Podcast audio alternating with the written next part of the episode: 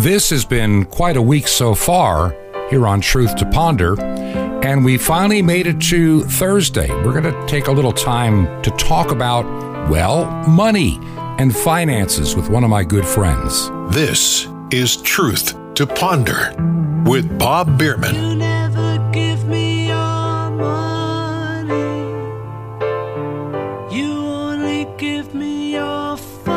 Over 15 years, I've had a good friend who lives in South Carolina. He's formerly actually a college professor for economics, but he decided the kind of economics they were they were teaching at the university level was essentially garbage. He pulled away. He's been doing his research on our fiat and funny money system we have here in the United States. And we're going to talk today kind of explain to you what money really is, define some new terms like cryptocurrency, and a whole lot more.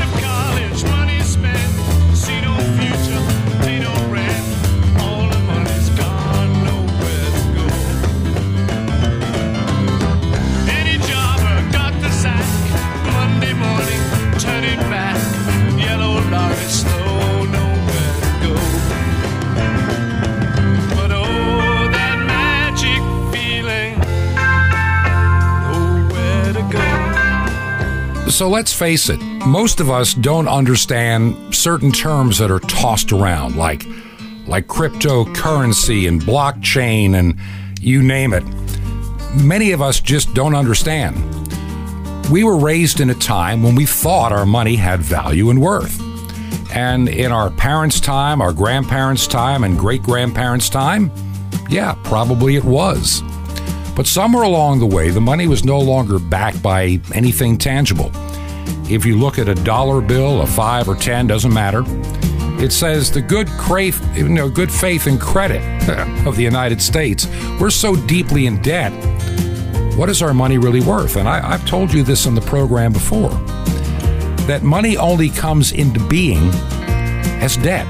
In other words, just more debt, more money. And the more money that gets thrown into the system, well, there's a little problem. It causes it causes prices to go up or the value of your money to go down. And it starts taking more of those new dollars to, to pay your bills. All the money's gone. Today, how many college students are leaving college just, just swimming in debt? Many are, are getting degrees in things that there's just simply no market for. So, you know, just like the song said, all the money's gone, nowhere to go.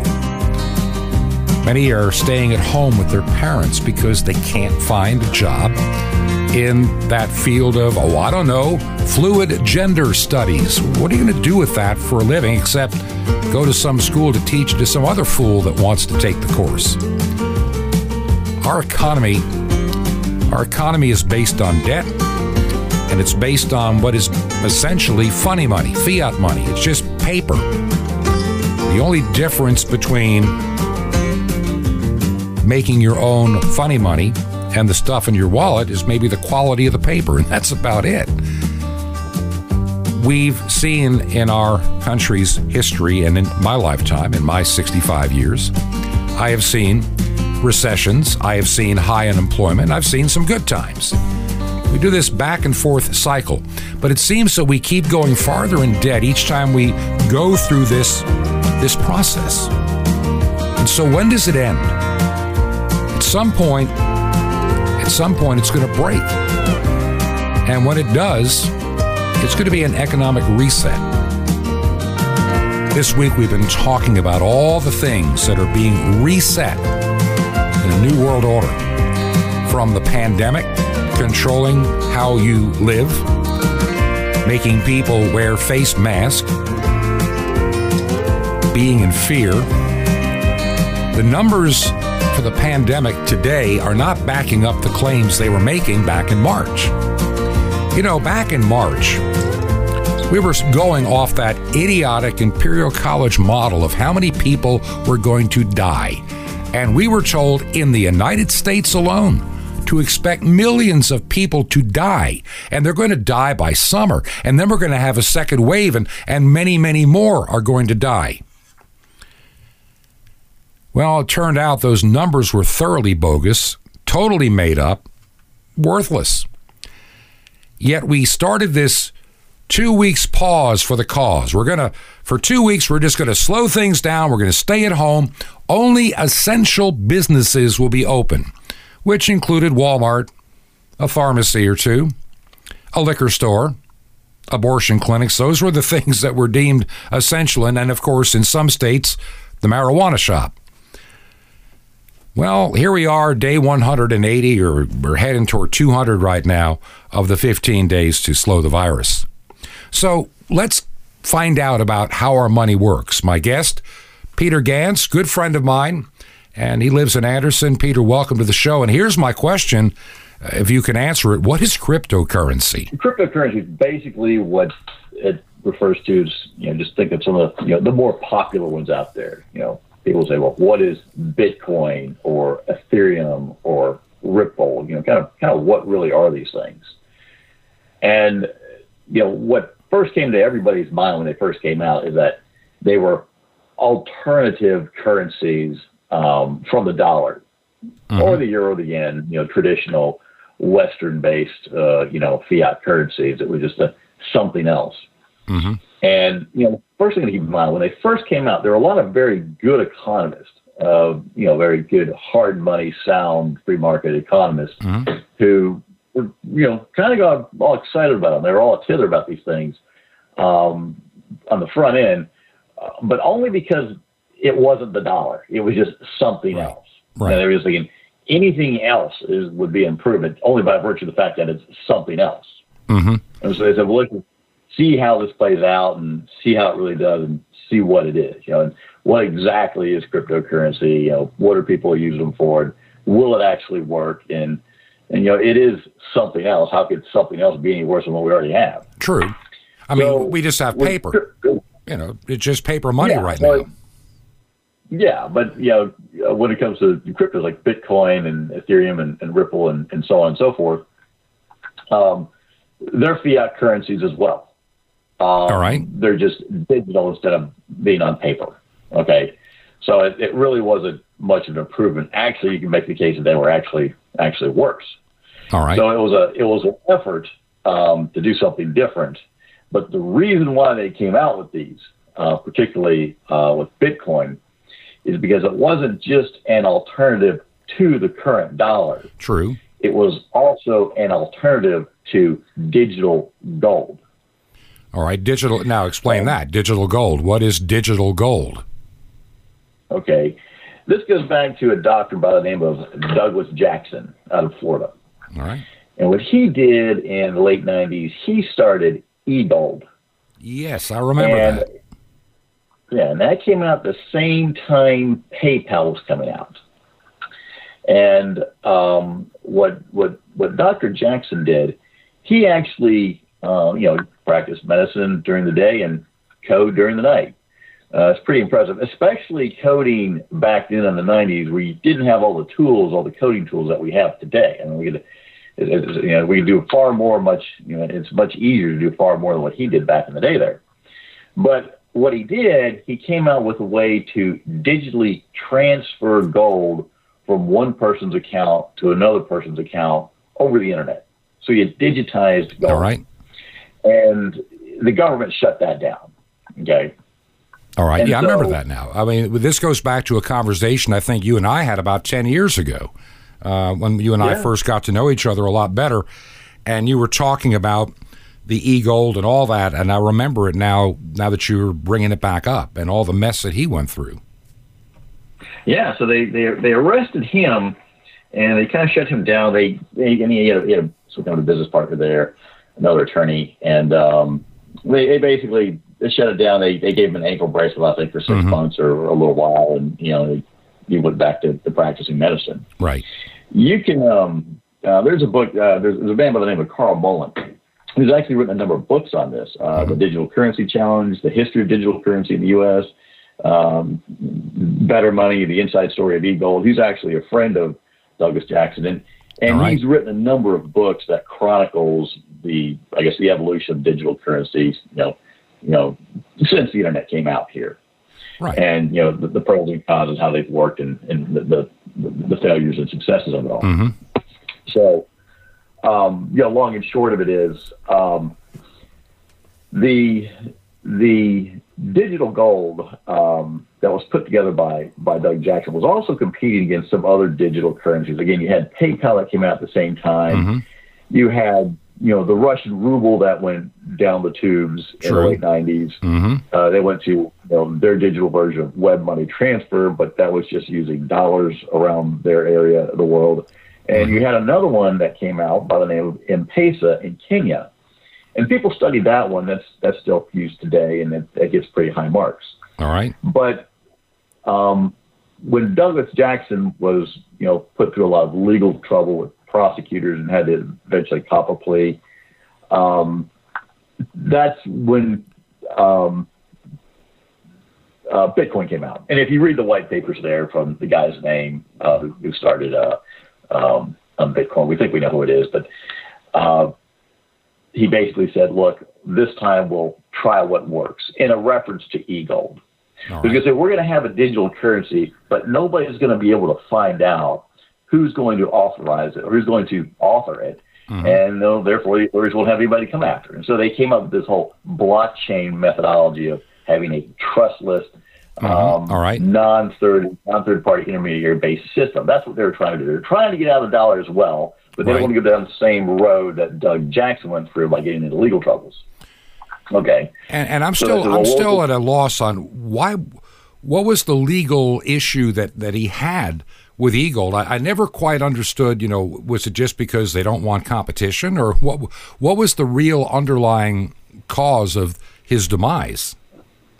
Okay, that's a great question. A, a couple of things. Um, he was he had read a book by Vera Smith, was pretty good Austrian economic analysis and banking in the early 1900s. That was sort of his motivation for understanding the problems of the current monetary system and, and getting on a, a, gold standard and or Right. back to a sound monetary system. Mm-hmm.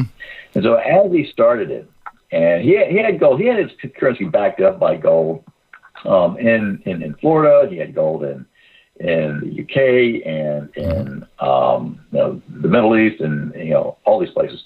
Uh, he you know Singapore and so on. I mean he has he was a pretty sound uh, backing digital currency. Mm-hmm. But one reason, yes, the authorities wanted to shut him down because one they didn't like the competition.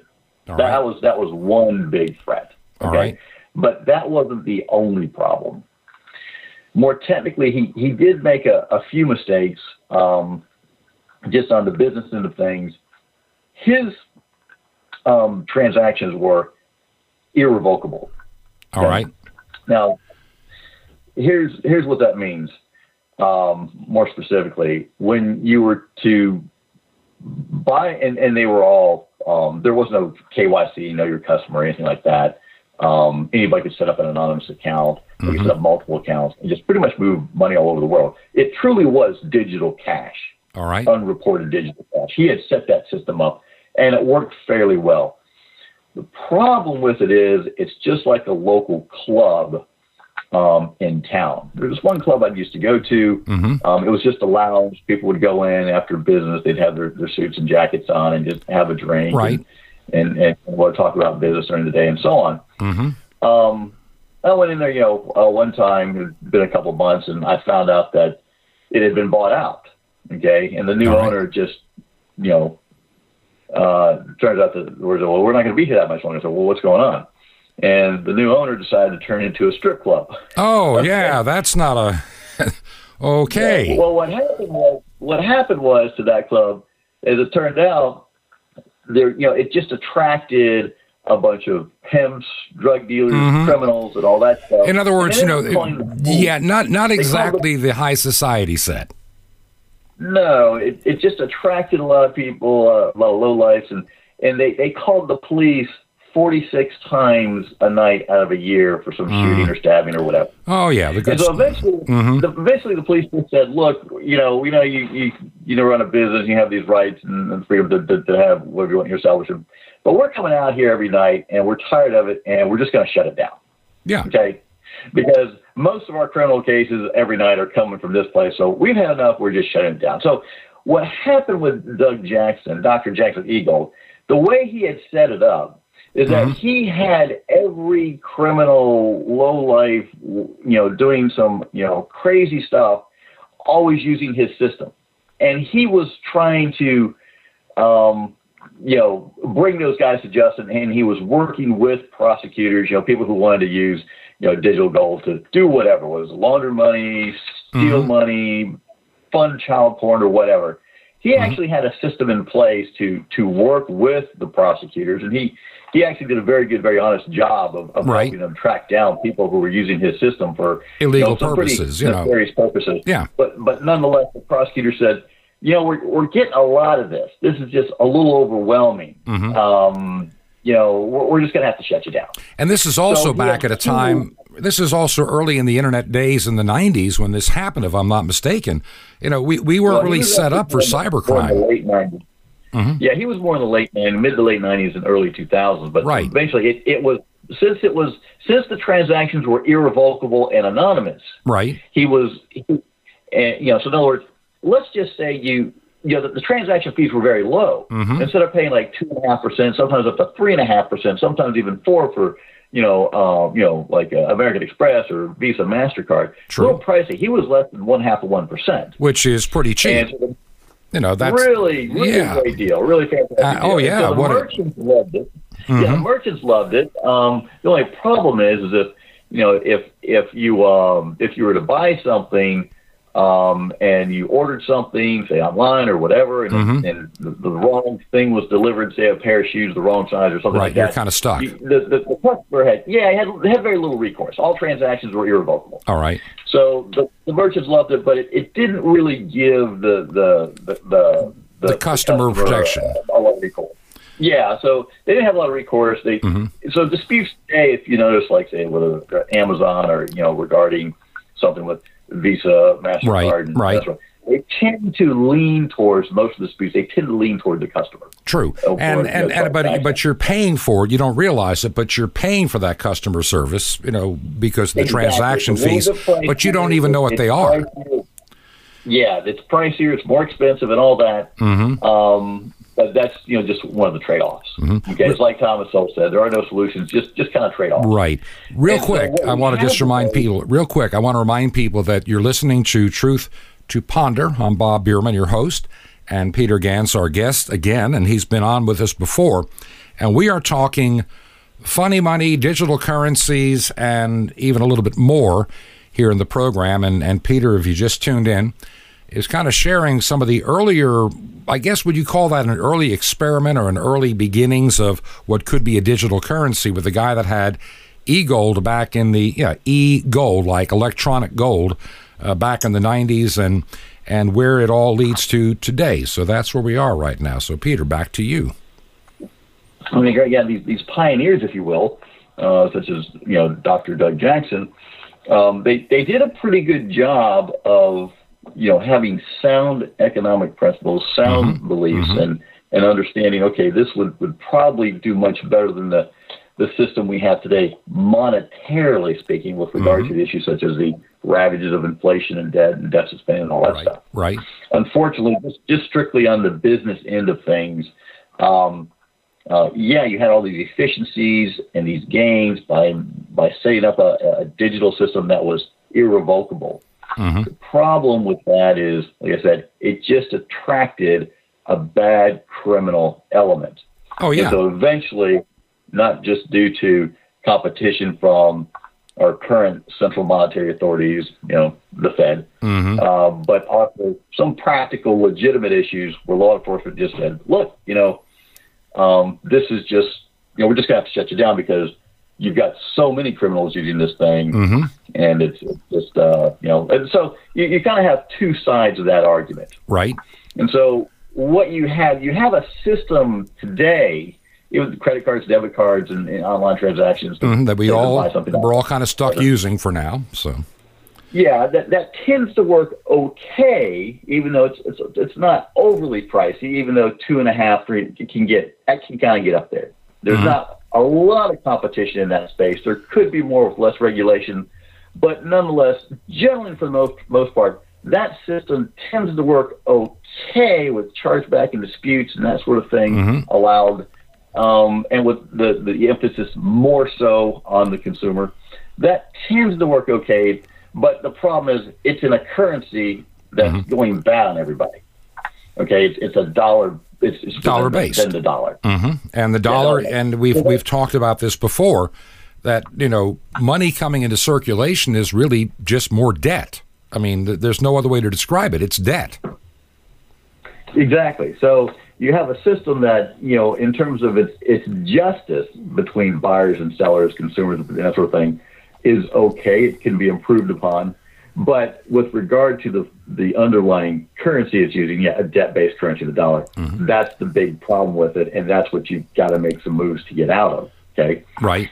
Um, well, Dr. Douglas Jackson, you know, he, he tried just that, but unfortunately, um, with a a irrevocable transaction, that just attracts uh, a lot of guys who are bad news. Mm-hmm. Um, he did a good job of, you know, he, he, himself, his his company was attacked with phishing and hackers and that sort of thing, and he, he fought off all those guys. So so he had a he had a he had a um, you know a, a, a full plate of work. So yep. he's a he's a good a good person to learn um, what not about, to do. Know, and again, he was a pioneer he, he did kind of the best with what he had at the time. It was actually pretty amazing what he pulled off mm-hmm. at the time.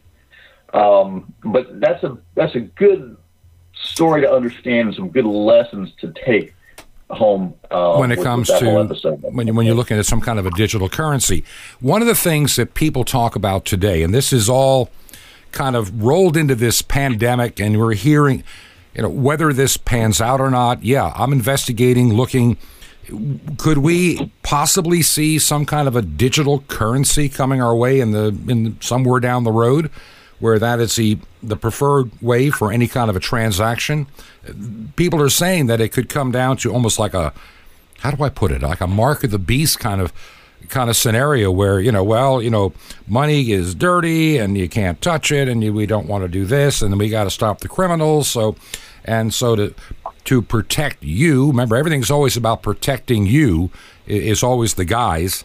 Uh, do you see the the possibility?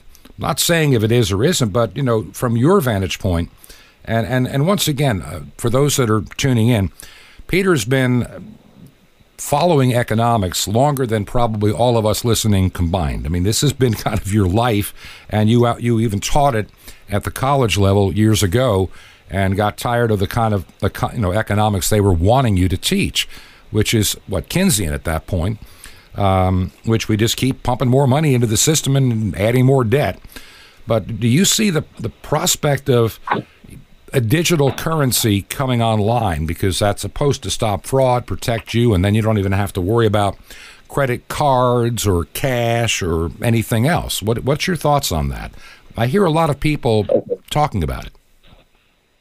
Okay, yeah, the, the, long and short, yes, we will have a digital currency, but not for some mark of the beast reason. I tend to take a post-millennial eschatological position. But even if you wanted to take the premillennial position or the amillennial position mm-hmm. or whatever it may mm-hmm. be, that we would somewhat be, you know, somewhat, you know, uh, overstated, I guess, you know, eschatologically with regard to digital currency. Now, let's keep in mind the dollar itself is a digital currency. It has been digitized, okay? Even though we, we do carry cash around our wallets and and change and that sort of thing. Um, it's just a matter at this point um, of what kind of digital currency through the, the failures and, and, successes that we've had since the pioneering days of, of Dr. Doug Jackson that, that will have that, that works rather well in an age of mm-hmm. massive decentralization.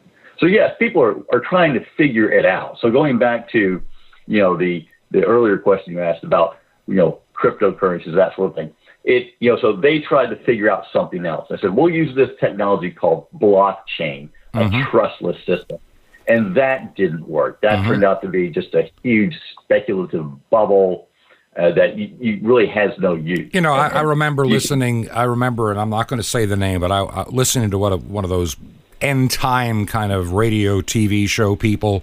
And this guy at the time was, I think, radio, and he was talking about blockchain. It's the future of everything. You know, and I haven't heard that term uh, uh, in, in, a long time since until you mentioned it just a few minutes ago. I mean, I'd forgotten about blockchain, and you know, and a lot well, of people go, "What the heck was blockchain back in its day?"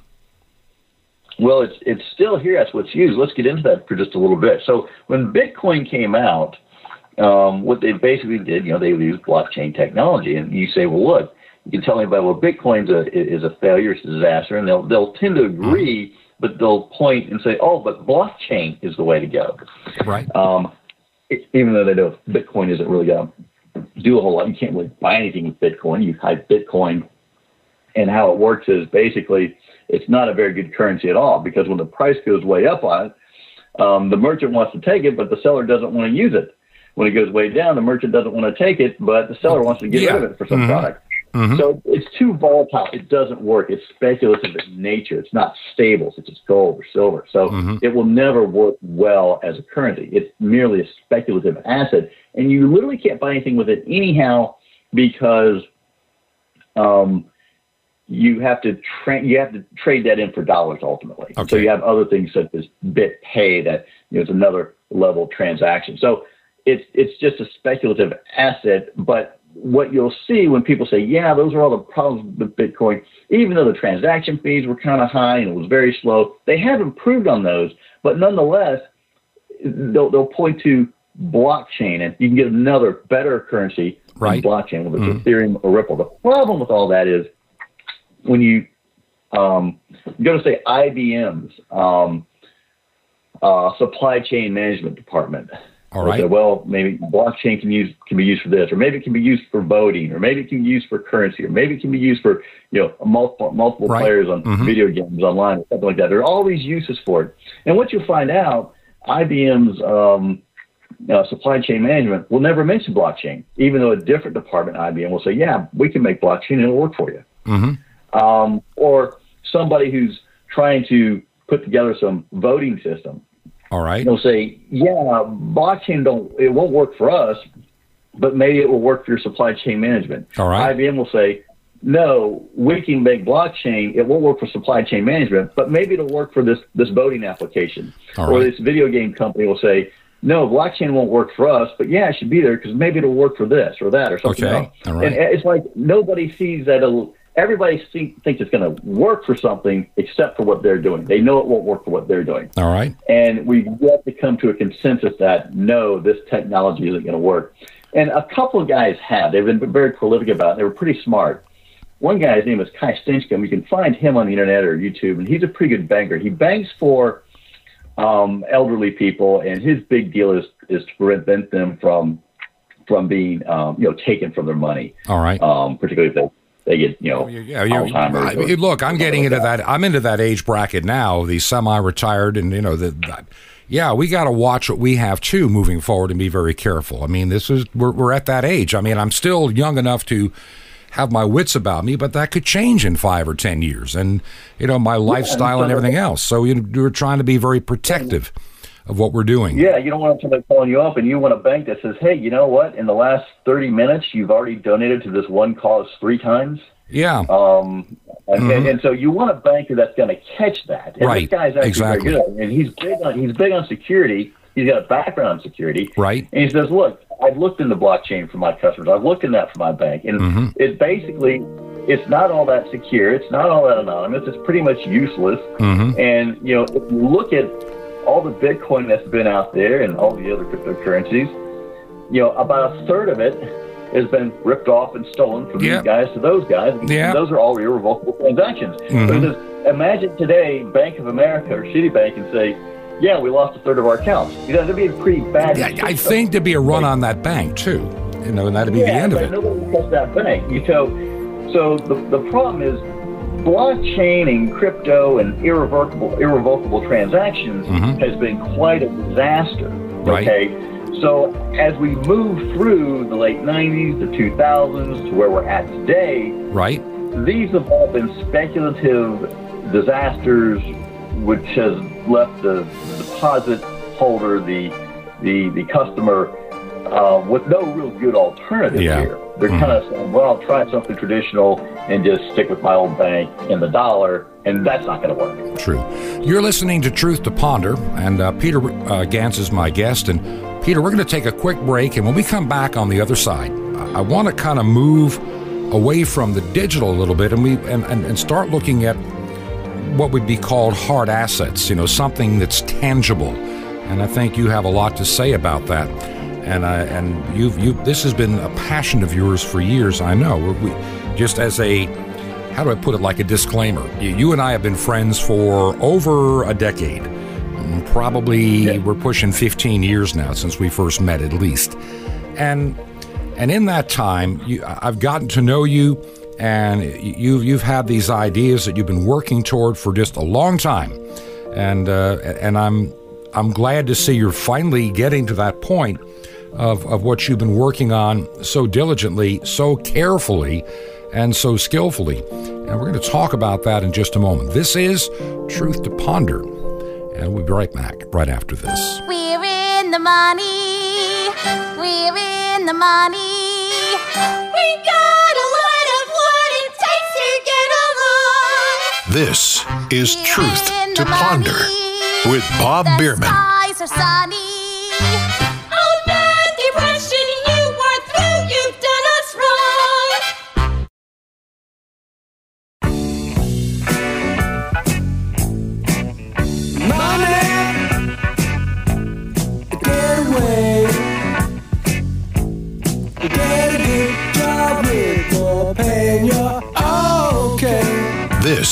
is Truth to Ponder with Bob Bierman. And welcome back to Truth to Ponder, part two of our program today. I want to remind you about our website. It is truth, the number two, ponder.com. Truth, the number two, ponder.com.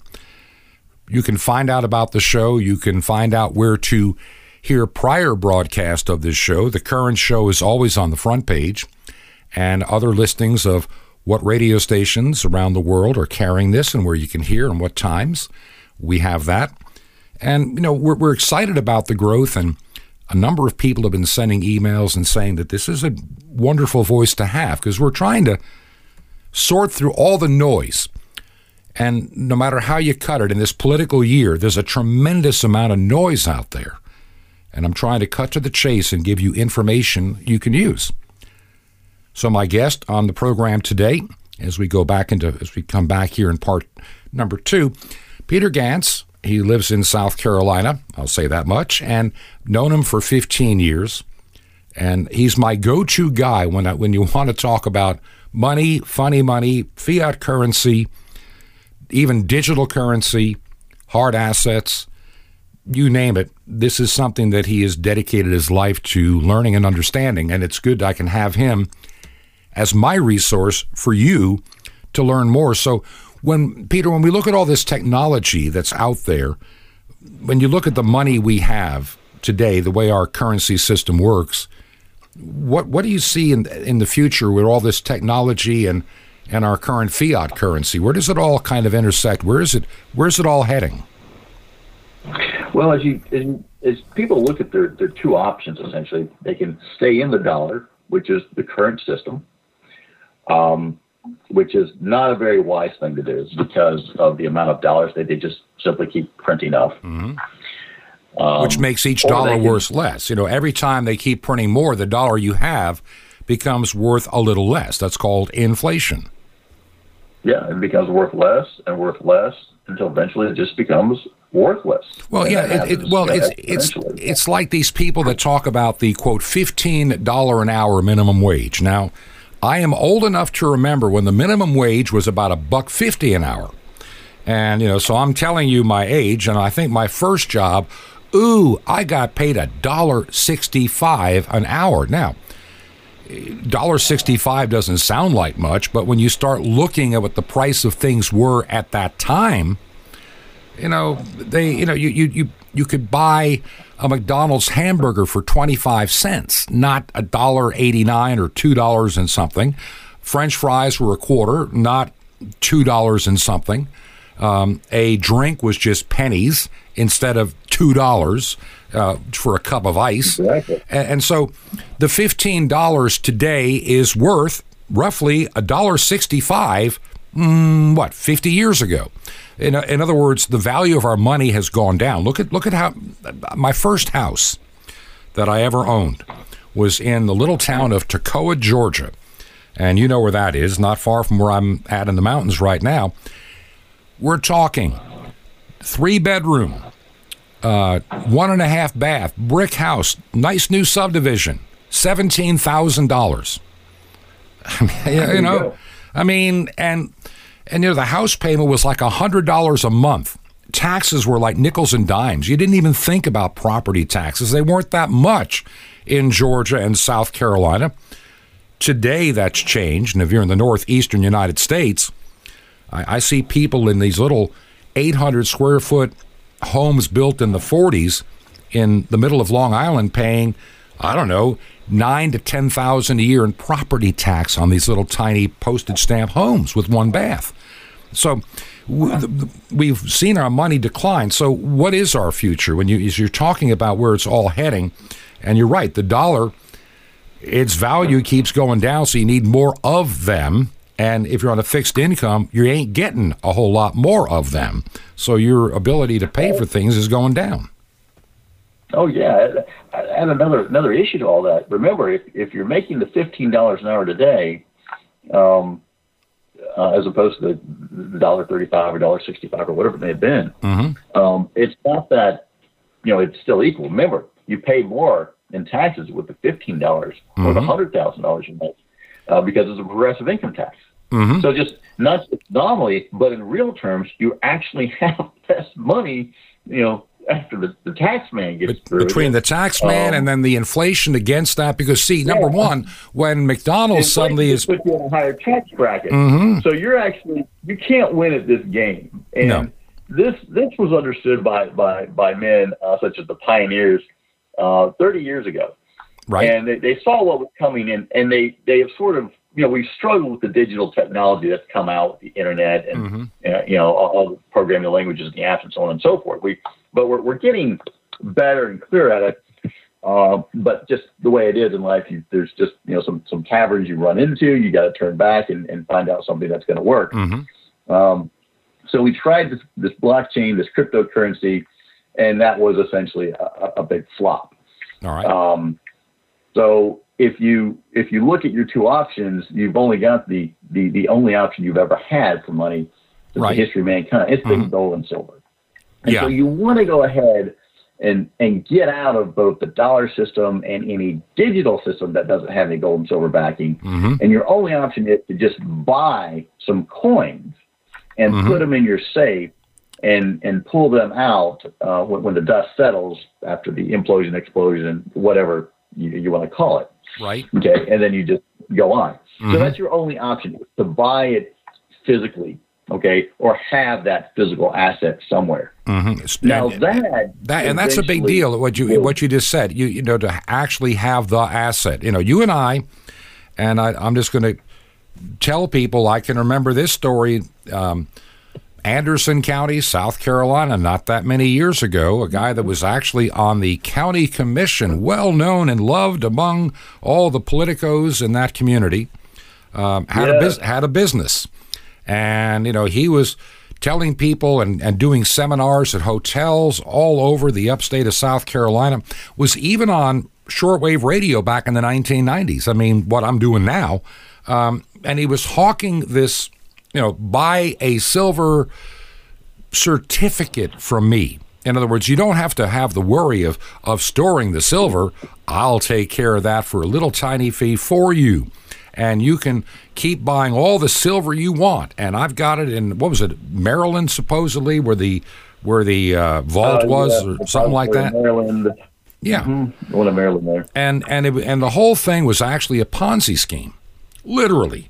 I mean, he was stacking it. There was no silver involved. He's taking your money to pay out the first investors looking for their money, and he's living off the difference in a really nice house, which got confiscated by the federal government uh, when the whole thing, and it was worth how many millions when the whole thing just completely I think it was about about eighty million dollars that, that When it collapsed. everybody.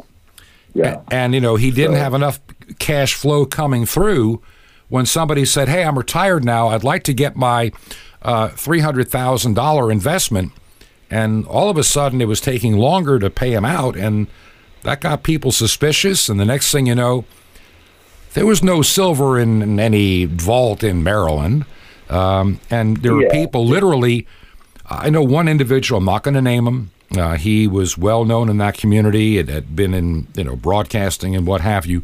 Lost his entire life savings. It was all in there. Oh yeah, I- yeah. I know people who had put everything with him and they Mm-hmm. had lost everything, and they're not retiring. No. And so those are just you know simple, straight up crooks out there.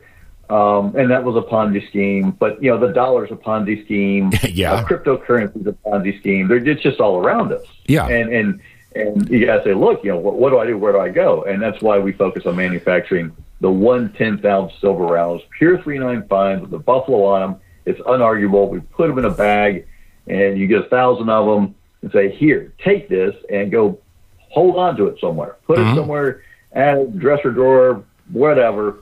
Um, they fit nicely. There's plenty of them, and you know, get yourself a few bags of them. Have two, three thousand of them, and and you'll be good to go in that day. You have it on hand. Yep. It's it's you know, not too heavy to carry around.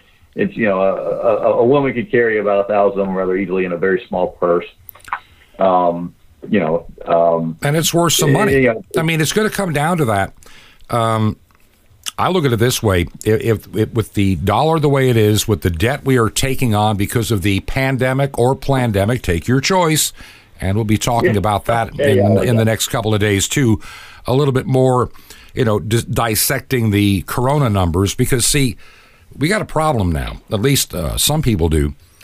We have an in, we have this whole thing about infections going on, but we're but the people that are dying or being hospitalized, that number keeps going down daily, all over.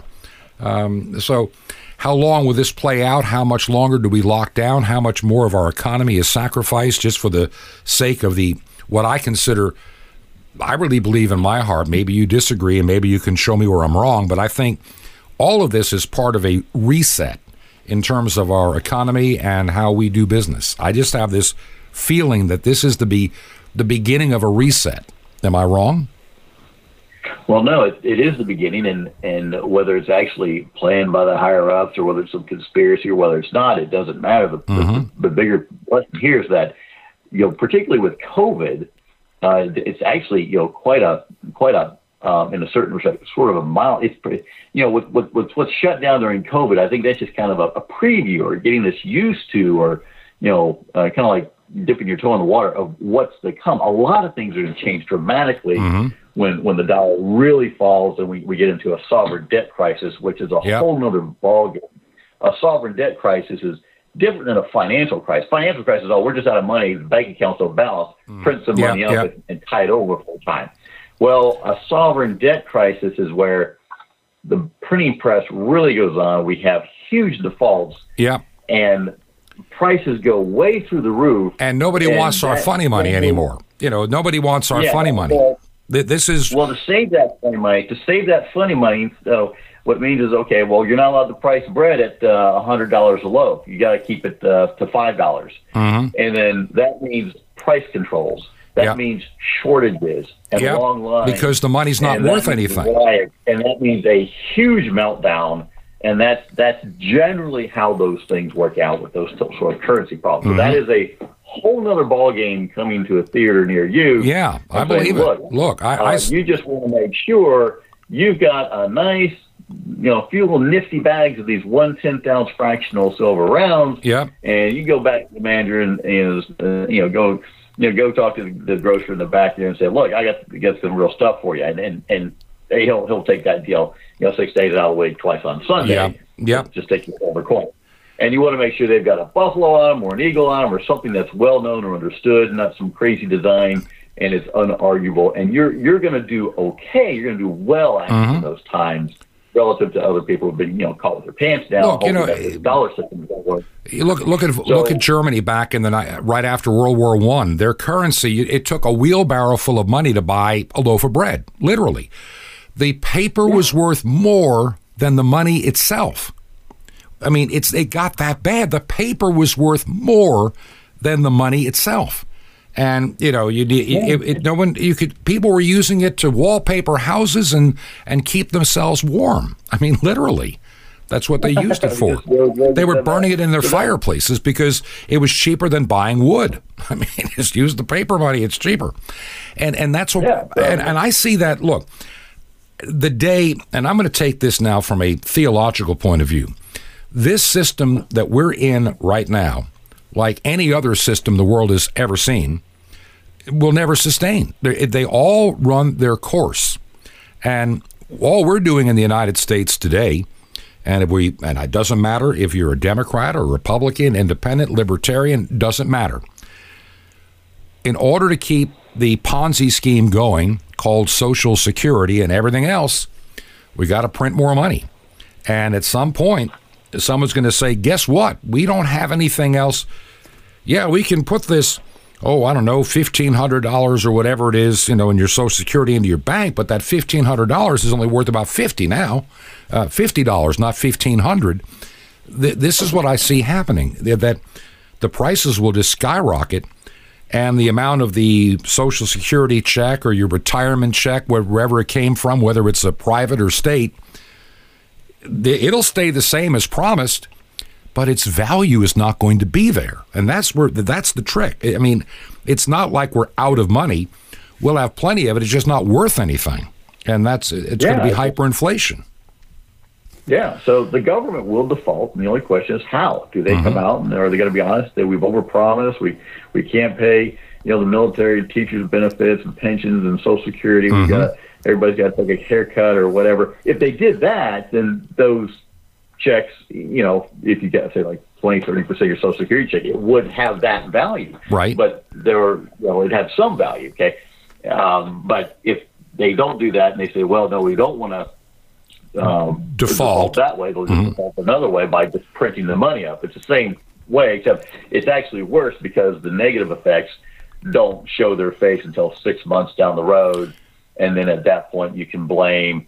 Um, you know, greedy businessmen for higher prices or whatever. And it becomes a dis- it's a, it's a total disaster any way you cut it. I mean, so exactly. So right. it, it, the default one way. It's just a matter of how they default, and that printing press is is their go-to way of defaulting on everything. You know, the Bible talks Um, about the use of silver and gold frequently, and that that was a Right. They're- they're weights and measures and so on. And, Mm-hmm. You know, it's, it's very typical going back to like the book of Kings or Elijah's day, where you say they were in a, a phony economy back then and they had Mm-hmm. the same problems back then. Um, it was, you know, my, you know, Baal worship back then and, and all that stuff. Um, just, just a complete disaster. Mm-hmm. Um, and we just have the, have the same thing going on here today. We've gotten ourselves into to the, the, the same kind of a mess, and we got to look. To, okay, how do we how do we get out of this? Yeah. Well, you're right. You know, following the Bible. You know, we should listen to God. Let's start doing that now. But um, anyhow, let's get back to some honest weights and measures. And we've we've struggled trying to do that with this new technology, uh, mainly the internet, the, the, the applications, and so on. And as these pioneers have have tried, some of them have tried in good faith, some of them have not. And those that have, um, such as you know, again, keep going back to to, to Doctor Douglas Jackson. He's he's tried good faith, but um, there are other fintechs out there who have come up. Um, right. Take a look at uh, fintechs such as uh, Zelle or Venmo and and uh, others such as uh, Plaid and those sorts of things. Um, Stripe uh, alongside of PayPal and, and their APIs and applications. Yeah. Uh, these are just uh, essentially uh, ways that people can transfer digital currency, mainly the dollar, from one account to another Right, on a cell right. phone or to buy something, you know, at a store or wherever. Mm-hmm. You know, think of even Apple Pay and those sorts of things, Amazon Pay. Everybody is kind of branching out to have their own payment system to uh, increase their name brand or signify their Mm-hmm. Absolutely. name brand hmm what's going on there. But remember, they're all doing it within the dollar. Okay, and there's going to come a day where when the dollar goes bad, all these payment applications that people can get mm-hmm. and download on their phones, uh, they're going to move towards silver You know, I can. or gold. I'll tell you, And I'm, I'm thinking a before whole- 19. What was it 1973 is when we got off the gold standard, if I'm not r- mistaken. Was it 72 or uh, 73? 71, Actually, 71. seven- 71. Okay, mm-hmm. 71. You're right. Se- First, the, yeah, the first uh, part of the Nixon administration, yeah, in the first, yeah, between 68 and 71, we were having economic stagflation then. And we're now, what, 50 some odd years since we had gone to the Federal Reserve. And then what, about 25, 30 years since uh, Roosevelt had confiscated all the gold out there. You, know, you couldn't own gold anymore. You know, Exactly. He put us on an international gold standard where where citizens couldn't own gold, but foreign countries and foreign official and institutions could redeem their dollars Yep. for U.S. gold. Yep. And then they printed up so much money in the '60s. Uh, France under de Gaulle and the Germans and the British and and the Japanese said, "Well, look, you guys just print up money. We want all our gold." And Connally goes to the Nixon's office and says, "Look, it's it's over. We got to shut it down." Yep. And and Nixon had to throw in the towel. And that was the end of that. And then everybody now was on a um, a, paper money standard. Yeah. Now we have set the world record for doing this, going 40 plus years. I think the most it's ever been done. I think by any any time in history was was about 20 years. Mm-hmm. Those were some of the biggest em- empires. They go back to the Roman Empire, those sorts of things. So we have really set a huge record. That's nothing to be proud of. It Yeah. just means the the collapse is going to be that much more dramatic Right. And that much larger, and the sovereign debt crisis is going to be, like I said, a whole other ballgame. It shouldn't be that much bigger. Yeah. But you're fine if you can go to your private stash of just a small amount of, so because a little bit goes a long way. Yeah. So if you had just maybe 10 ounces, or if you had just like 100 ounces, all divvied up into one tenth ounce, you're good. You are good. And if you can think about that in terms of 1960s purchasing power, Yeah. you probably have your retirement right there. Mm-hmm. And you know, the, re- the world will will return to what it was before after this huge social experiment of the 20th century, Yeah. you know, comes to an end. We come to our senses, you'll you'll you'll you'll have a lot more than what, what you what, what you might think. So a little bit goes a long way. Yeah. I, I can't stress that enough for people. But eventually, that will be digitized. And here's the thing: a lot of guys will come out with some fintechs, but fintechs uh, mainly they they're just software companies essentially. Yeah. They don't have a backbone. We're we're trying to get that backbone. We want to be very good. We actually produce the coin Yeah. or the rounds of their silver. Mm-hmm. And of course, you know, there's some mints that really don't have anything going on with the software technology side of things. Um, so I kind of liken us to, to being a, a mint tech, if that makes any sense. Yeah. Because when you when you look at the amount of dimes, just a one tenth ounce silver round is about the size of a dime. That's what we Yeah. focus on. Mm-hmm. Two billion of those dimes, two billion dimes, U.S. dimes, were made um, in 2018.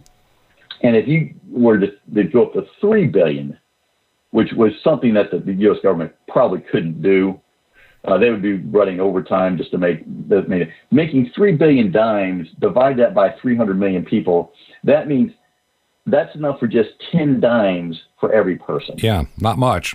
Okay, so when they and they're not even made of there's no silver in those things at all. So you can imagine the huge shortage we're going to have. You, people talk about coin shortage now. I could line up ten presses along the wall here and go as fast as can be. Um, anybody can. All the, all of the private mints, uh, myself included, if we all joined forces, Yeah. we wouldn't come close to coming to, to the, the amount of you know coinage needed Yeah. for, for what people are going to need. And so, therefore, it's an inevitable result that a lot of this stuff is going to have to be digitized. Yeah. And you're going to go back to Dr. Douglas Jackson's way Mm-hmm. of digitizing it, except they're going to have to be revocable transactions. yeah. yeah. So, for example, I can give you a check. It has my um, they, all my information on it. Mm-hmm. Got my account number on it, my routing number, my address, but I don't really care. If I if I owe you a hundred dollars, I give you a hundred dollar check, and you, you move the decimals to uh, ten thousand dollars. I see it in the bank account. I can call my bank, and they'll they'll re, um, Mm-hmm. They'll fix it. yeah, they'll fix it. They they can undo the transaction. Yeah. Okay. Um, that doesn't happen much right now in you know it doesn't happen at all actually in in, in blockchain. So that's the problem. You've got to get digitally revocable transactions um, on a silver or gold Yeah. standard, and that's what's coming. And if you can find the companies that are working on that, then that's when you're you know you can actually feel safe. Yeah. And you know something? We're about out of time, and I want to really quickly just say one thing that I'm going to ask you to give information about what you do. I remember the old song. We've talked about this before, you know, shaving a haircut two bits back in the day. Silver and gold, you know, if the same amount of silver will buy you um, a brand new suit or whatever it is you're buying as compared to the 1800s. I mean, it's just, it held its value uh, in spite of inflation. In other words, it goes up with inflation instead of going down or backward where it becomes worth less. It just stays, it, it runs uh, par, in, in other words. So, you know, what, what a couple of ounces of silver would buy 50 years ago, it still buys that today, and it will buy that in the future as it did, you know, 500 years ago, as, as you said, accurate weights and measures. If they want to find out more, how do they get a hold of you and your website? Okay, sure. Um, they just need to browse up um, standardpreciousmetals.com, and that's plural. Metals is plural. It's all one word. I know it's no complex mm-hmm. there, but it's standardpreciousmetals.com, mm-hmm. and we just uh, offer people basic, standard, 3.9 fine silver, mm-hmm. Buffalo round. Yep. Nothing fancy. Nothing fancy. Uh, just uh, your hedge against the future. I mean, I just, I, I, I don't want to keep all of my assets and what little my wife and I have to work with for the rest of our lives. I don't want to have it at risk. I want to have some protection somewhere, and that's why, you know, as my disclosure, that we're looking at it too very seriously. So, my advice to you: go to standardpreciousmetals.com. Standardpreciousmetals.com. This has been Truth to Ponder with Bob Bierman. To find out more, visit our website, truth, the number two and the word ponder.com. That's truth, the number two, ponder.com. Truth to ponder, shining the light of truth in a darkening world.